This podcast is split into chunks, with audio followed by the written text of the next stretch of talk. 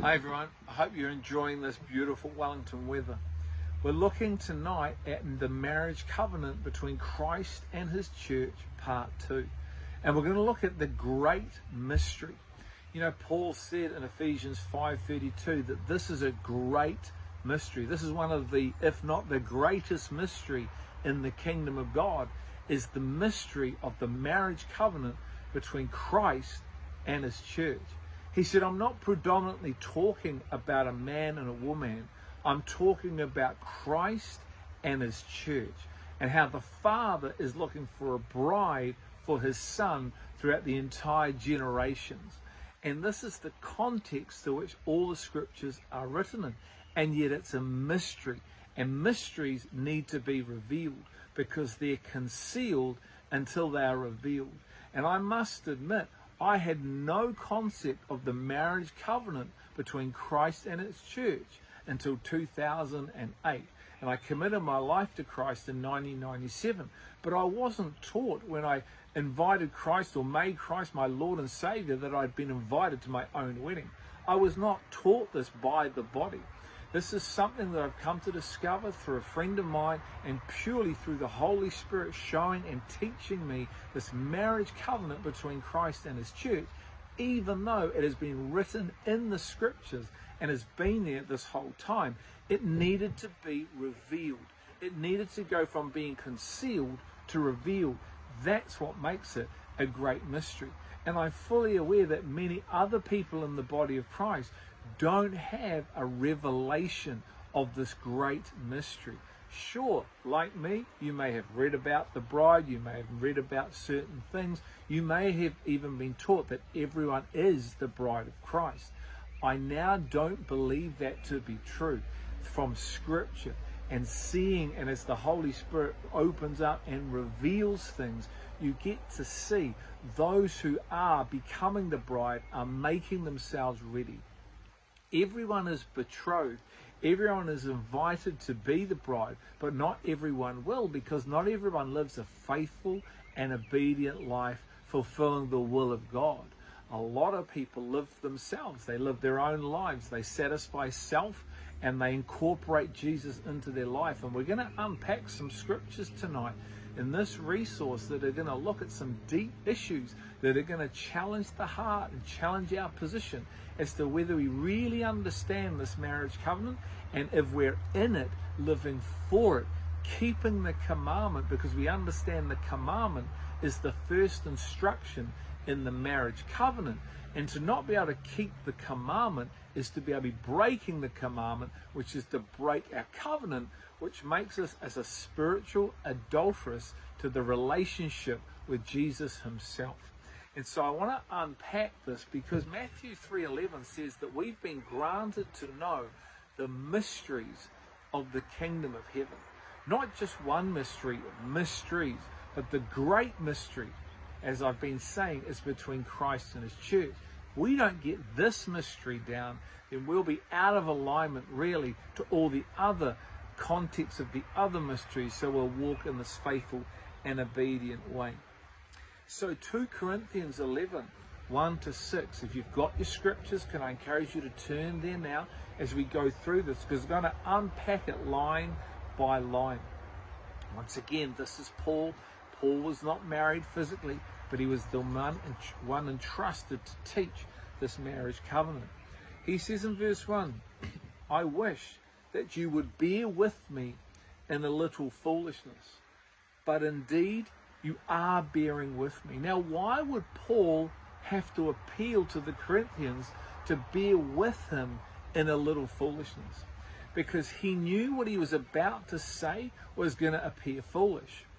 He knew what he was about to testify to in this covenant of marriage that people might think, What are you talking about, Paul? Have you lost your mind? Have you lost your marbles? So he was appealing to the Corinthians because the Bible says the cross is foolishness and a stumbling block. It's a stumbling block to the Jew, it's foolishness to the Gentile or the Greek.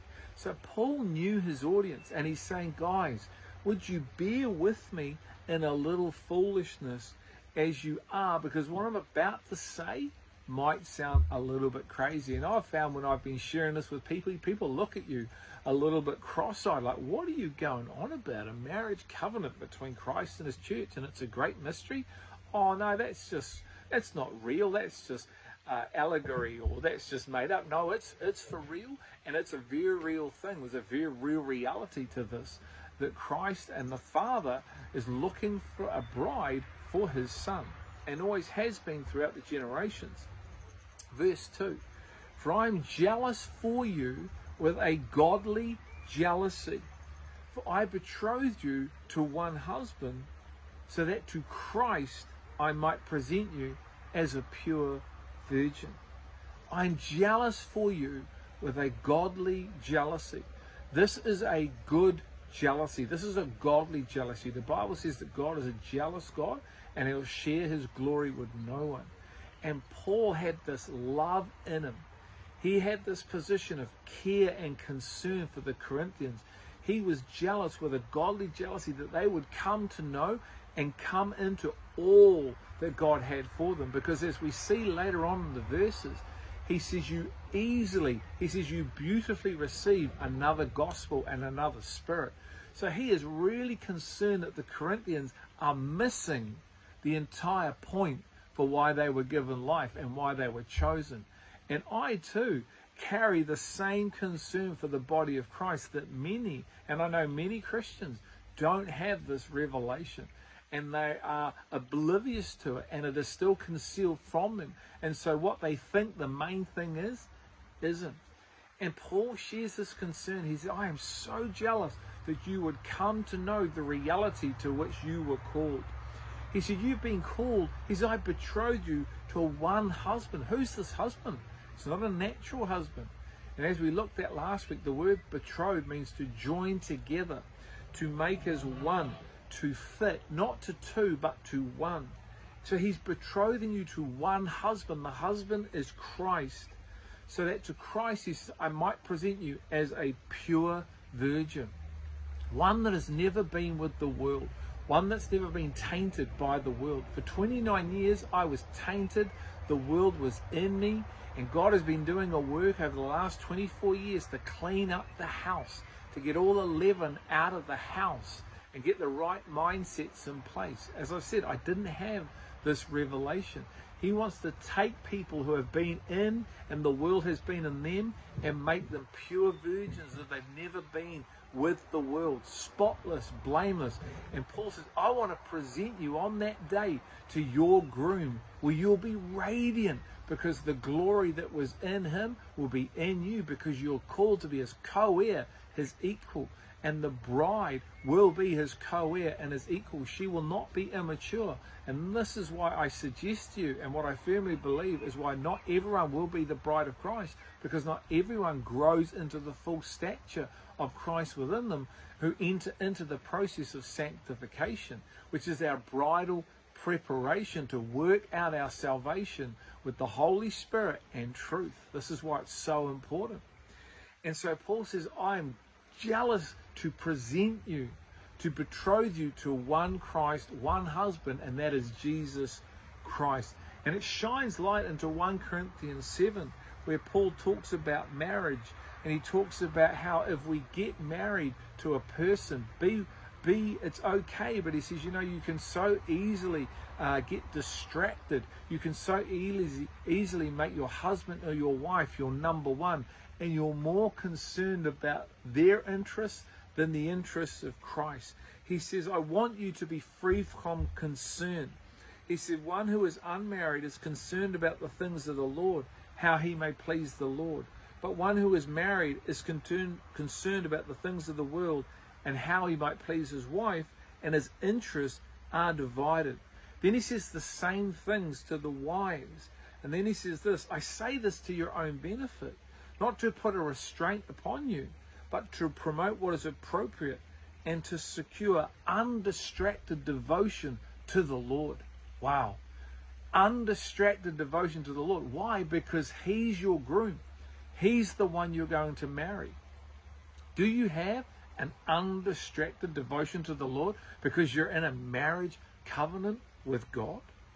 And this leads us into verse 3 from 2 Corinthians 11. Paul says, I am afraid that as the serpent deceived Eve by his craftiness, your minds will be led astray from the simplicity and the purity of a devotion to a Christ. Once again, Paul gives us a warning. Once again, he is appealing to us from a godly jealousy perspective, going, guys, I am afraid. There's something I'm carrying, a concern for you. He says that you have been led astray as Eve was in the garden. Paul compares the fall of man with how people are being led astray from this purity, simplicity of a devotion to Christ because you're in a marriage covenant with the Christ. He's saying you've been led astray as Eve was from the simplicity in your minds of what this entire thing is about a devoted life to Christ. Not being married and being devoted to another human. You can be married, but you're undistracted. Your devotion to Christ is undivided. You're being fit, you're being betrothed to one in Him because this is the great mystery that He wants to reveal. And Paul is making his appeal to the Corinthians.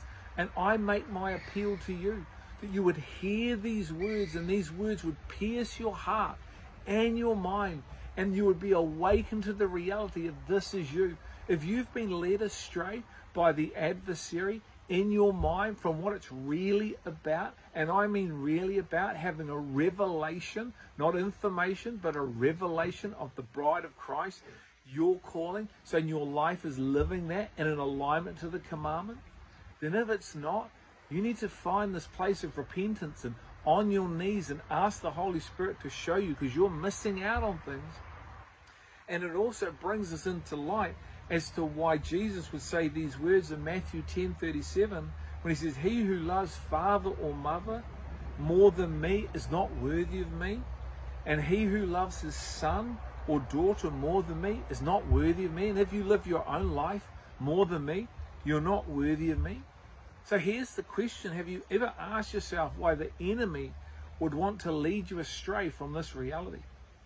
And why is Jesus asking you or telling you, if you love yourself or another person more than me, you're not worthy. What are you not worthy of? You're not worthy of the great mystery between the marriage covenant between Christ and his church because you loved yourself or you loved others more than you loved him. You are breaking that covenant but here's the thing most people don't even realize they do it. Most people are blinded to the reality of what they're doing, and that's why it's the Holy Spirit that has to show us through revelation so we can repent from revelation of how we've actually been living. And this is a question that I would encourage you to ask yourself. Why is it that the demonic would want to lead the church astray from the simplicity and a purity of a devoted life to Christ? because he knows the life that sits behind this great mystery is going to change the church, will make her radiant, spotless, blameless, on fire for her Lord Jesus Christ, letting go of her own life and living purely for him, doing his will. In verse 4, Paul says this another concern from Paul. He says, For if one comes and preaches another Jesus, whom we have not preached, or you receive a different spirit which you have not received, or a different gospel which you have not accepted, he says you beautifully accept that. This happens more than what we even think it does, and it happens now. Someone comes along and they're persuasive with words, and we easily, beautifully accept. We are led astray. We go, oh, this is foolishness. What a load of rubbish. No, certainly it's about A or B or C or D. No, it's about a marriage covenant, the great mystery. And someone comes along with persuasive words and they sound great with three point messages and a nice clip, whatever, and you beautifully are led astray because you beautifully receive maybe another spirit, another gospel, another Jesus, and you are robbed of this devoted life unto the Christ. And of course, we don't even realize this is happening. We have no idea this is going on within us and what and how we're actually living. But our lives clearly demonstrate whether we have other lovers or not, other priorities, other passions or not. We need to take this serious. Verse 5 For I consider myself not in the least inferior to the most eminent apostles. Many believers call Paul a false apostle. Why would that be the case? Why would you why would a believer call Paul a false apostle? Because they didn't believe what he was bringing. Same things happen today as well. In verse 6, but even if I am unskilled in speech, ye are not so in knowledge. In fact, in every way, we have made this evident to you. Paul was in labor. He was in labor until the church was made complete, that she would be betrothed. He had a living knowledge. The Bible says God's people perish for a lack of knowledge. Living knowledge, not informational knowledge, not logos, rhema. Living knowledge, the Word of God revealed in us, which enables us and changes us and has us living completely different.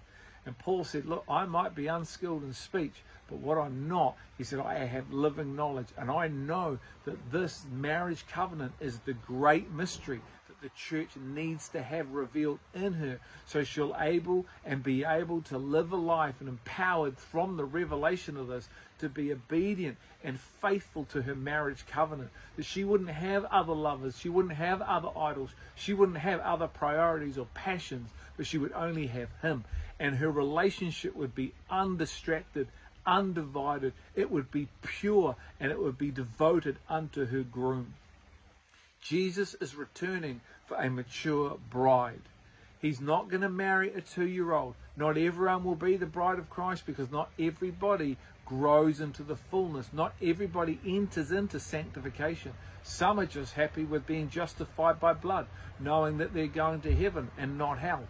But others aren't. Others want more. And Paul was one who wanted more, and he fought for the church. He's fought for you and I that you would understand. He's appealing to you and I that you would get on your knees and you would cry out for a revelation of the great mystery between the covenant between Christ and the church. I'm telling you, it changed me, it'll change you, and it'll have you radically living the single minded, single pursuit of Christ and Christ alone. And all other lovers will fade away. He will become your all. He will become your source and your resource. He will be the air you breathe. You will no longer have incorporated him. He will come your life and you will come alive because you will have awakened to the context of why you've been created to be in a marriage relationship covenant with Jesus Christ, our Lord and Savior. So I hope this challenges you. Hope it encourages you. I pray you would find this mystery alive within you. Take care.